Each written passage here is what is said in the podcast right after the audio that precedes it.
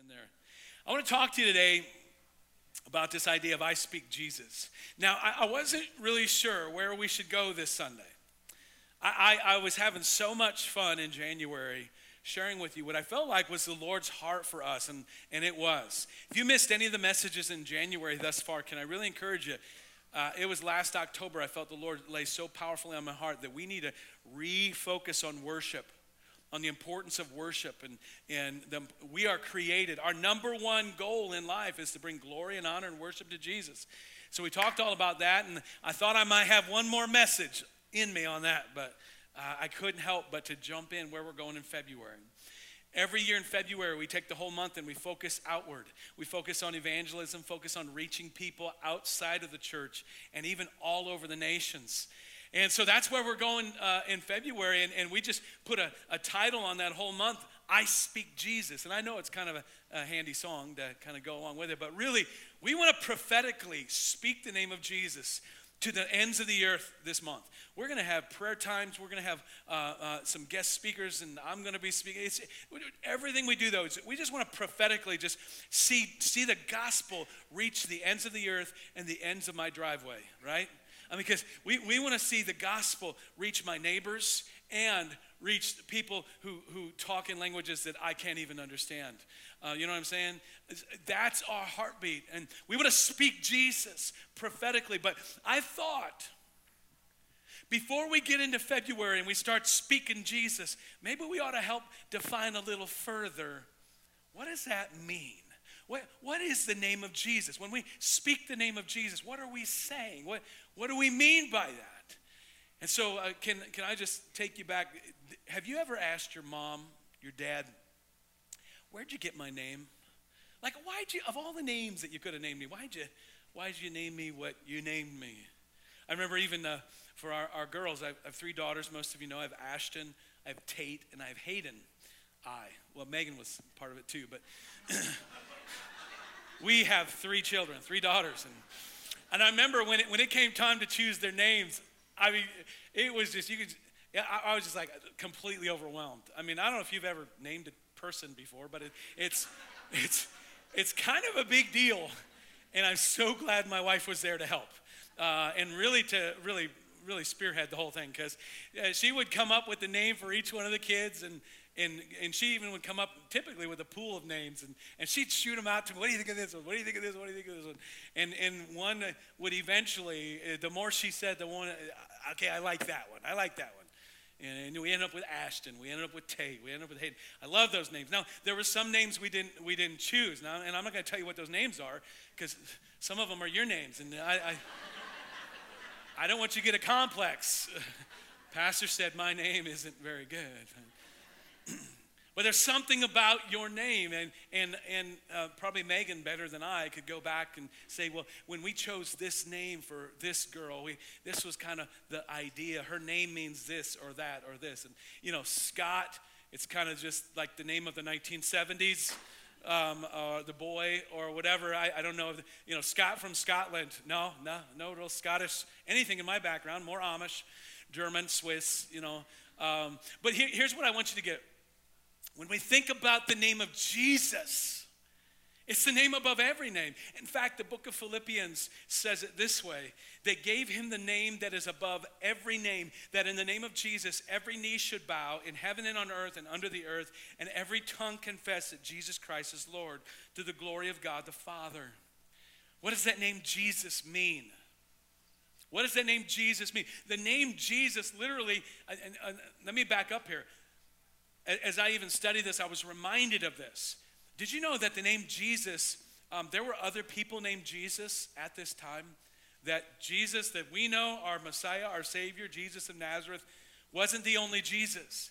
In fact, Josephus, my good friend, no, he's a first century, first century historian. So you got the Bible, God's word, and then you got other historians that lived in the first century. And Josephus, he says that he knew seven, he records, he knew seven different Jesuses. Yeah, you knew seven different people with the name Jesus. Four of them were actually high priests. And so when you read in the Gospels that Jesus um, was Jesus of Nazareth, ah, That's part of the reason why they put that in there, so that you could tell that this was who they were talking about. Now, of course, in the Gospels, if you mention a Jesus, we pretty much know. But there are in Acts chapter 9, I believe it's Acts chapter 9, there's uh, the false prophet, Bar Jesus. In uh, Colossians chapter 4, Paul mentions a fellow worker named Jesus who they called Justus. Probably a good idea to give him a different name. The name Jesus, announced to Mary and Joseph through the angels, means Yahweh saves, or Yahweh is salvation. Transliterated from Hebrew and Aramaic, just in case you don't know those languages.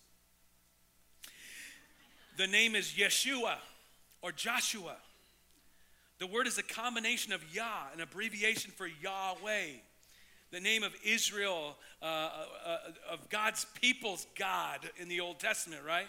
Um, so the verb yasha means rescue, deliver, or save. So Jesus literally means Yahweh saves. The Lord is salvation. Despite its commonness, the name Jesus is remarkably significant. Because as you even think about Jesus and his name, Yeshua, and you think about Joshua, who was in the Old Testament, Joshua in the Old Testament led his people to victory over the Canaanites. When Jesus in the New Testament led his people to victory over sin and spiritual enemies. Amen? You think about that. What's in a name? Let's be clear though. The name of Jesus is not a magic wand. It's not a bippity boppity boo. I have girls, throw me a bone. it's, it, it's not a magic word. I remember Derek Miller in a group, uh, he was a, a, friend of ours uh, growing up, and, and there's a bunch of guys were playing basketball. And Derek, if you happen to hear about this or you're watching this, it, it's all, I love you, bro. We're all, we're good. But here's the deal. Derek and a bunch of guys are, we're playing this game called 21. And, and the whole thing is, is you want to get 21 points. And, and it's like everyone for himself. And you make one, you get two points. Then you get, go back to the foul line. And, and then you shoot, you know, for one point. Some of you, uh, anyhow. So, so Derek, he made the shot. He's at 20 points. This is all I remember. 20 points. He goes back to the foul line. And we know if Derek makes this shot, what happens? He wins, right? He wins. Okay. And so I'll never forget it.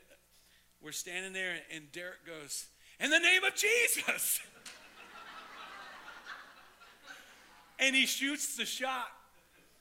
I honestly, I don't even remember if it went in or not. All I know is, even as a teenager, I thought, You shouldn't have said that. I'm waiting for lightning to come and strike him down. He'll get touched.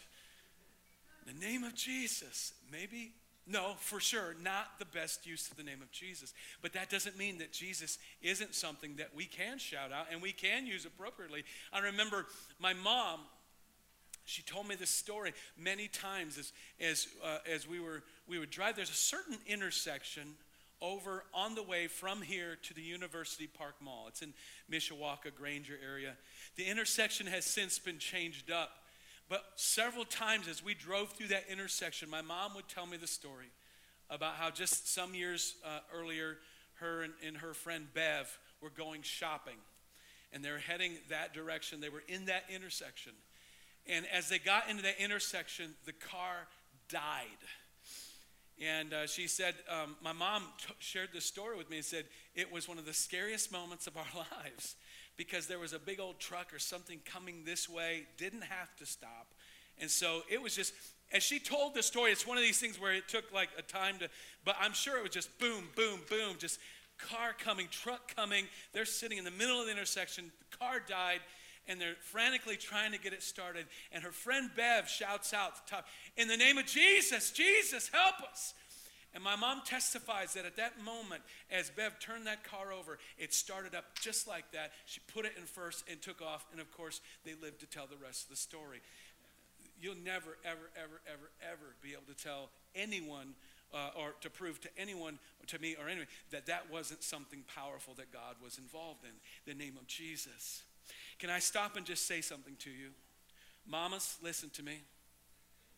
I haven't talked to my mom in over 30 some years. She's been in heaven this whole time. But as I was preparing this message, I want you to know I heard my mom's voice. I heard what the seeds she had sown into me the, of the gospel and of Jesus. And, and, and this story came back to my mind.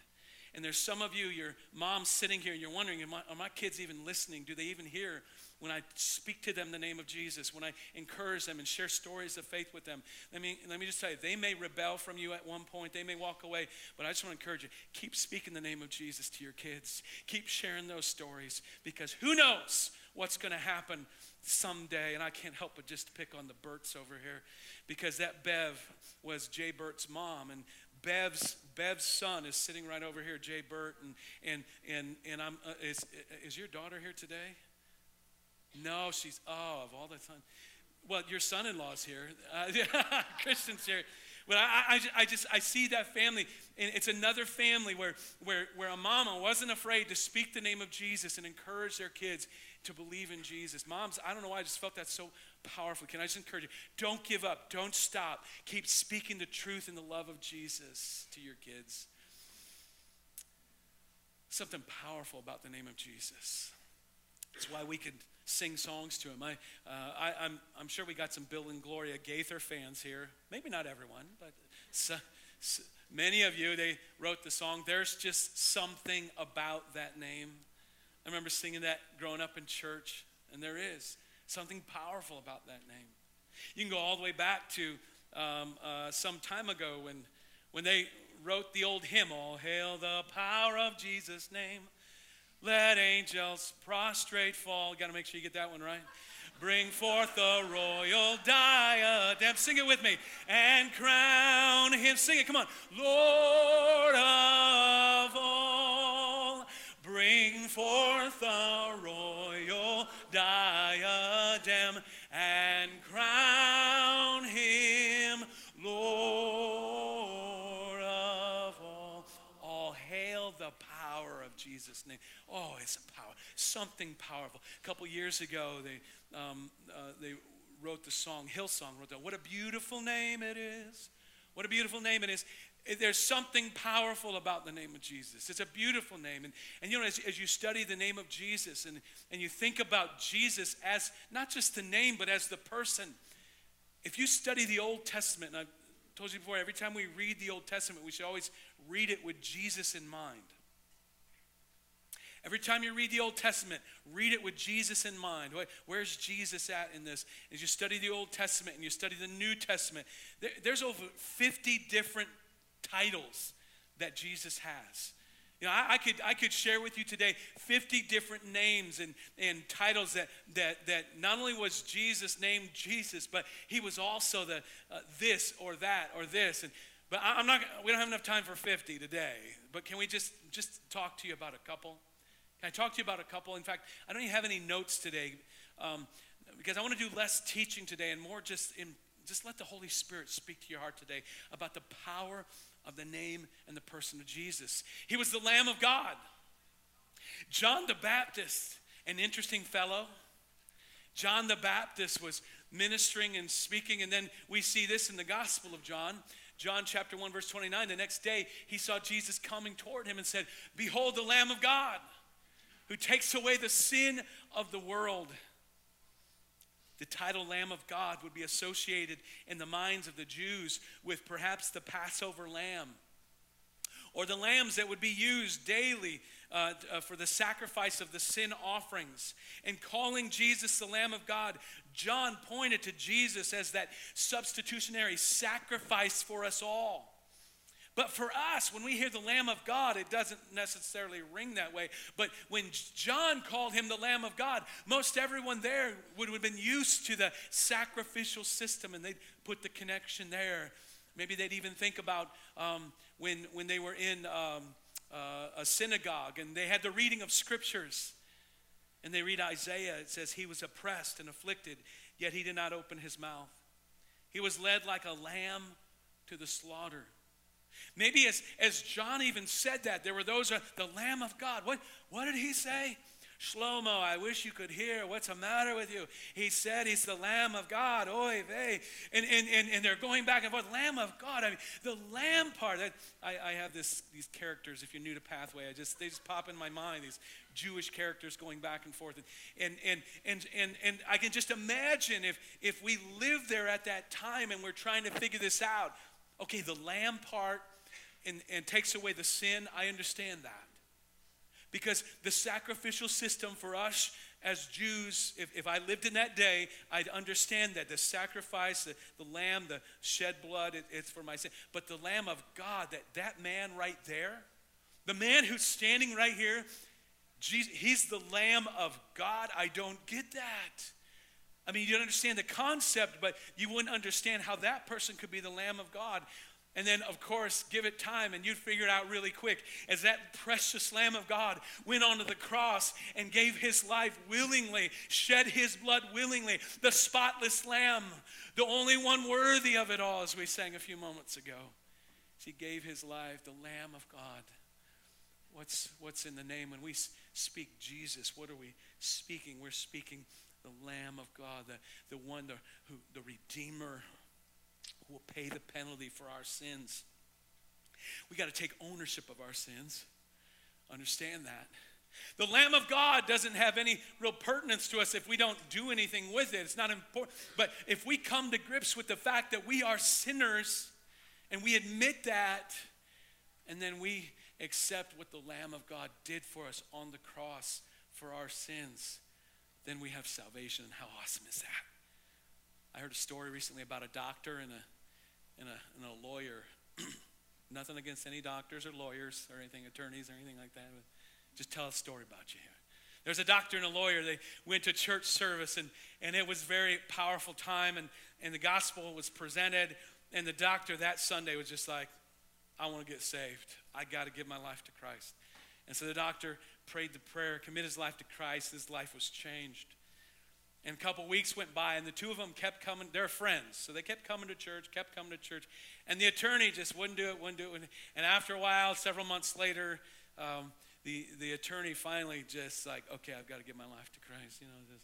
And, and so they were talking afterwards. Just, why did it take the, the doctor that first Sunday was like, yeah, uh, sign me up. I give my life to Christ. And the attorney was like uh, um, uh, saying to the doctor, why do you think it took me so long to, to, to give my life to Christ. It took me months. You, you, you, you were there that first Sunday, but for me, it took several months. I, I, and, and the doctor who knew his friend so well turned to the attorney friend and, says, and he said this. He said, It's because you, you had to come to a point where you stopped trying to prove your innocence. You, you, were, you were so committed given your job that you're proving how innocent you are. How I, I'm not guilty. I'm not guilty. But at one point, he had to come to the point where he realized, I am guilty. Every one of us have to come to the point where you are guilty. I am guilty of my sins. And the only way I can deal with that sin isn't through being a good person, but it's through submitting to the Lamb of God. As we speak Jesus through prayer time, as we speak Jesus in the month of February, let me tell you what we're speaking. We're speaking the Lamb of God who takes away the sins of the world. We speak Jesus to our neighbors. We speak Jesus to the nations. Let me hit, hit another one. How about this one? Emmanuel. It's a, it's a big one around Christmas, right? We, we celebrate it. Emmanuel, Matthew chapter 1, verse 23. The virgin will be with child and will give birth to a son, and they'll call him Emmanuel, which means God with us. This is prophesied in Isaiah 7, verse 14. Therefore, the Lord himself will give you a sign. The virgin will be with child and will give birth to a son and will call him Emmanuel. He'll eat curds and honey when he knows enough to reject the wrong and choose the right. Jesus was God in flesh, and he was literally God with us. The point was not that Jesus would ever bear the name Emmanuel. It wasn't so much that he would, oh, Emmanuel, come here. That wasn't, that wasn't so much a thing. His name was Jesus.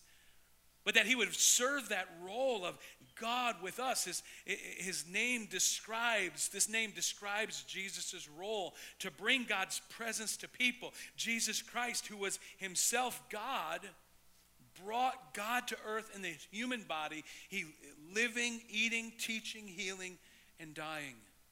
And how interesting that even at the end, when he gave us the Great Commission, he said, Go, and lo, I'm with you. I'm with you. Surely I'm with you always to the very end of the age. He's with us. He's with us. He's with us. Perhaps not even the prophet Isaiah understood how far reaching the meaning of Emmanuel would be. That there was a plan of God had, had orchestrated for centuries. Heaven was coming down to earth, eternity was invading time. The King of the universe had come to be with us and save us sinners. Emmanuel, God with us. Think about that. All the problems in this world can be traced back to sin. And the Son of God came to save you from your sins because you couldn't save yourself. Jesus Christ entered the world to identify our sins, forgive us of our sins, give us victory over our sins, and give us an eternal home free from sin. And I think that's pretty awesome. When we speak Jesus, we declare that God is here, God is with us. When we speak Jesus, we're speaking to those prisoners this week that Josh Haviland is, is going into the prisons and, and he's, he's ministering to this week. And our other missionaries and home and foreign missionaries are going into uh, uh, places where the gospel has never been shared before. And they're speaking Jesus and letting them pe- people know Jesus is God with us. He's Emmanuel. When we speak Jesus, that's what we're saying. How about this one, King of the Jews? That's a title they gave Jesus. Matthew 27 37, above his head as he's on the cross, they place the written charge against him. This is Jesus, the King of the Jews. Typically, we understand that when someone would be crucified, a written charge would be put above him. Just imagine there'd be a charge written above. And if this person was a murderer, they murderer. If this person was a, a thief, they put thief. Whatever it was that caused him to be put on the cross, put the title up there. What's the only thing that could tie back to Jesus? The only he was he was sinless. He, he didn't do anything wrong. What he ah he called himself the King of the Jews. And uh, Pilate, John 19, the Gospel of John 19 says that Pilate wrote this actually in three languages Aramaic, Latin, and Greek, so that anyone going to and from the city would read it. And the idea is if this is a murderer and it says murderer, then people would, would walk by and see that person and say, I don't want to be there. What did he do? Ah, he murdered? Okay, I'm not going to murder then. That's the idea of why that title would be there. King of the Jews, it was a mocking thing. It was like, this dipstick thinks he's the king of the Jews. I mean, that's it was a mocking thing. It wasn't a, anything, but little did they know that um, it was actually true. He, he was not only the king of the Jews, but king of the Gentiles too, right? I mean, he, he was. He was a king. He was stripped and executed in public view, had obviously lost his kingdom forever, is what they thought. I'm sure Pilate hoped that this would be a warning to anyone trying to rise up against Rome. But Jesus, who turns the world's wisdom upside down, was just, he was really just coming into his kingdom, if you really think about it. He only, not only is the king of the Jews, but he's the king of the Gentiles. And his death and resurrection would strike that death blow to Satan's rule and would establish Christ's eternal authority here on earth. Oh, he was a king. He was a king. And when we speak Jesus, we're speaking his rule and his reign over all the world. I, I, I, was just praying even this morning. I was thinking about Ukraine. I don't know if you followed that at all, and Russia and all that kind of stuff. And I sit here and if you don't just read up on it, but I don't know what to say about it. I don't know what to do about it. But I know this. I was just speaking Jesus over it this morning. I just speak the king of kingdom of his of, of, not of this world but of christ let, let god let your kingdom come and let your will be done in that area and that thing. You know I, I was reading about that song by the way. This song the, um, the people who wrote i speak jesus. Um, I, I, read I, I read the kind of the thing that they were getting together to, they were going to make a new album and cut some new songs and i don't know if you've read this but I, I thought it was interesting as they got together to write some new songs and get together to record a new album, um, they, they were just trying to come to, they're just like, man, what's on our heart? What's on, God, what's on your heart? They're praying, thinking. And, and li- literally what came out of their mouth was this, is that through this album, I, I don't know what to say, but through this album, I just want to speak Jesus to everyone that listens to it. I mean, I just want to speak the name of Jesus to all of our all the people that follow us, and I just want to speak, and out of that came this song. That's the heart of it. And so when, when we speak Jesus, the, the King of the Jews, we speak His kingdom to come, His will be done. That's what we're speaking here, and that's what we're praying. We're speaking the name of Jesus. Just a couple more. How about this one, the bread of life? He's the bread of life. John chapter 6, verse 30. Look at this. So they asked him, what miraculous sign then will you give that we may see it and believe you? What will you do? Because our forefathers, well, it was pretty cool. They ate manna in the desert. As it is written, he gave them bread from heaven to eat. Jesus said to them, I tell you the truth. It's not Moses who is giving you the bread from heaven, but it's my Father who gives you the true bread from heaven. For the bread of God is he who comes down from heaven and gives life to the world. Sir, they said, from now on, Hey, free bread, sign me up. Give us that bread. Then Jesus declared, I am the bread of life.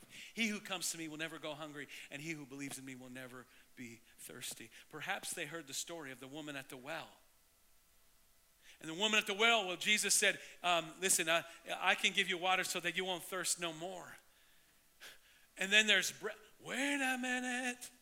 I like this guy. He's going to give me free water, all the water I want. I don't have to go and get buckets, pails, whatever. And he's going to give me all the bread I want. Man, this is going to save me a lot of work. Sign me up. And Jesus is like, No, I am the bread of life. He who comes to me will never go spiritually hungry, and he who believes in me will never be spiritually thirsty. That was the heart of it. The, the present tense of this even indica- indicates it's not just a one time thing, it's a continual thing, it's a provision. They weren't able to grasp that Jesus spoke about himself as the bread of life uh, uh, uh, in, in a sense of spiritual provision. Jesus said, I'm the bread of life. If people wanted this bread, they must come to Jesus and believe in him. And when Jesus used the words, I am, he was pointing to his unique and divine identity. In essence, this statement says, I, Lord God, am here to provide you with everything you need for your spiritual life. What's that mean, Scott? This is what it means. If you need hope, let me tell you, there's hope in Jesus. If you need healing, there's healing in Jesus. You need deliverance, you need to be set free. You know that sin that keeps coming around and coming around and coming around, and you hate it about yourself, and you know it's sin, and you feel so guilty every time you do it. I just want to tell you, there is deliverance through the power of the blood of Jesus for you today. He can set you free, and He's come to set you free. Everything you need is in Jesus. It's in Jesus. It's in the cross. He's the bread of life. And, and when we speak Jesus, we're prophetically speaking the bread of life into people's lives, into your neighbors' lives, as we pray this month of February, as we sing it prophetically, as we pray it, we're speaking Jesus. We're speaking the provision of Jesus Christ into everyone's lives. Can I give you one more? Because it's in the book of Revelation. It's, he's the Alpha and the Omega. Jesus declares himself in Revelation 1 8, I am the Alpha and the Omega, says the Lord God, who is and who was and who is to come, the Almighty. In Revelation 22 13, he says, I am the Alpha and the Omega, the first and the last, the beginning and the end. Did you know the Alpha and the Omega are the first and last letters of the Greek alphabet? The Lord God is the beginning and the end, is what he's saying. God is the eternal Lord and ruler of the past, present, and future. God is sovereign over history and is in control of all things. And sometimes I don't understand that. It's hard to understand. If, if you're really in control of all things, which I believe biblically, I see it, you're the Alpha, the Omega, the beginning and the end. I don't understand why some certain things happened in, in, in my lifetime or in other people's lifetimes. I, I don't understand the whole Hitler thing. I don't understand genocide. There's a lot of things I don't understand, but I know this. He declares himself to be the Alpha and the Omega. He was there long before I was and will be here long after me. And I'm going to put my faith and my trust and I'm going to rest in him even in those things that I don't understand. And as we speak Jesus, you know what we're speaking? Listen, we're speaking, we're speaking the Alpha and the Omega. We're speaking the one who was from the beginning and will be until the end. When we speak Jesus to our neighbors, we speak Jesus to the nations. We speak Jesus to Peru. We speak Jesus to Argentina. We speak Jesus to Germany. We speak Jesus to our friends, our loved ones in Haiti. We speak Jesus speak Jesus to the countries and the nations all over the world. We speak Jesus to the inner cities.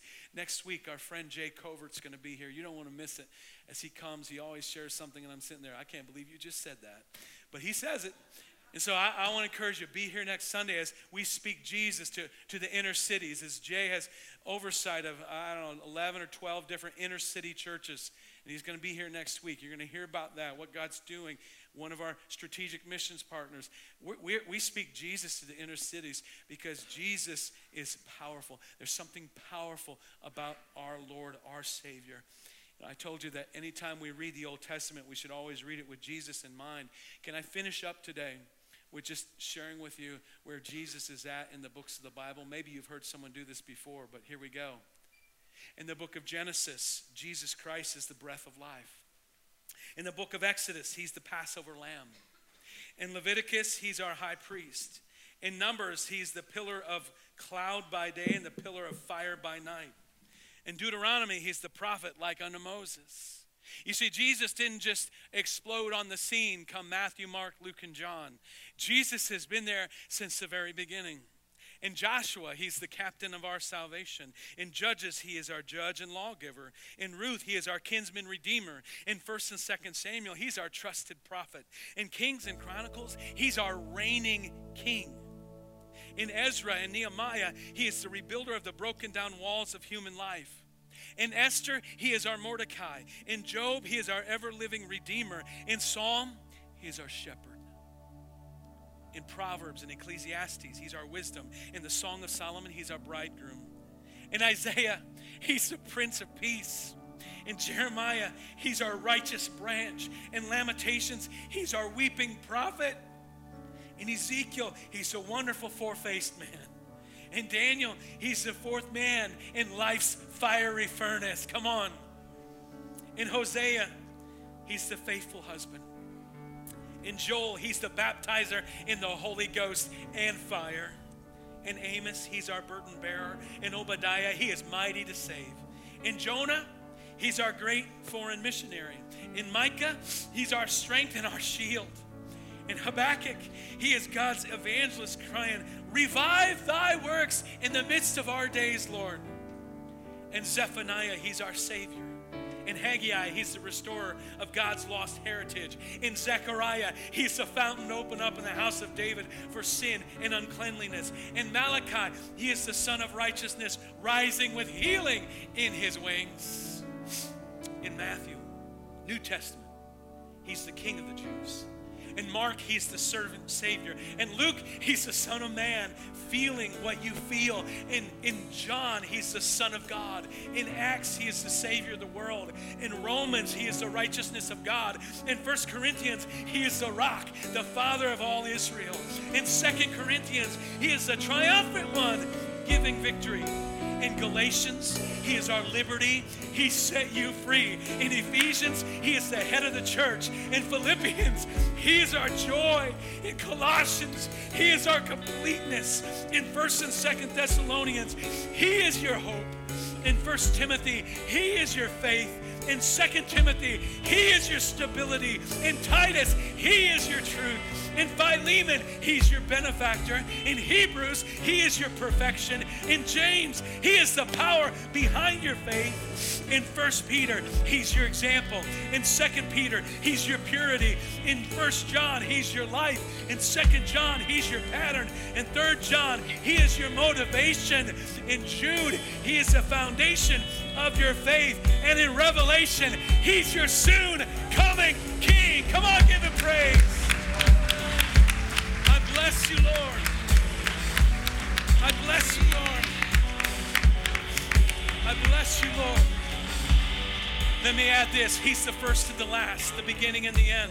He's the keeper of creation and the creator of all.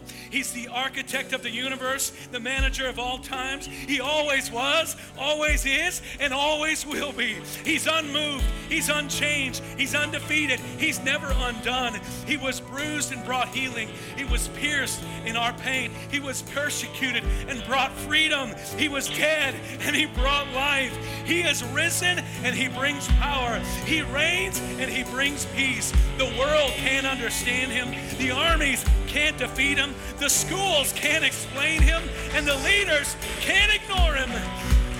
Listen to me, Herod. Herod couldn't kill him. The Pharisees couldn't confuse him. People couldn't hold him. Nero couldn't crush him. Hitler couldn't silence him. The New Age can't replace him. And science can't explain him. He is a life, love, longevity, and more. He is goodness, kindness, gentleness in God. His ways are right. His word is eternal. His will is unchanging. His mind is on me and on you. He is my Redeemer. He is my Savior. He is my guide. He is my peace. He is my joy. He is my comfort. He is my Lord. And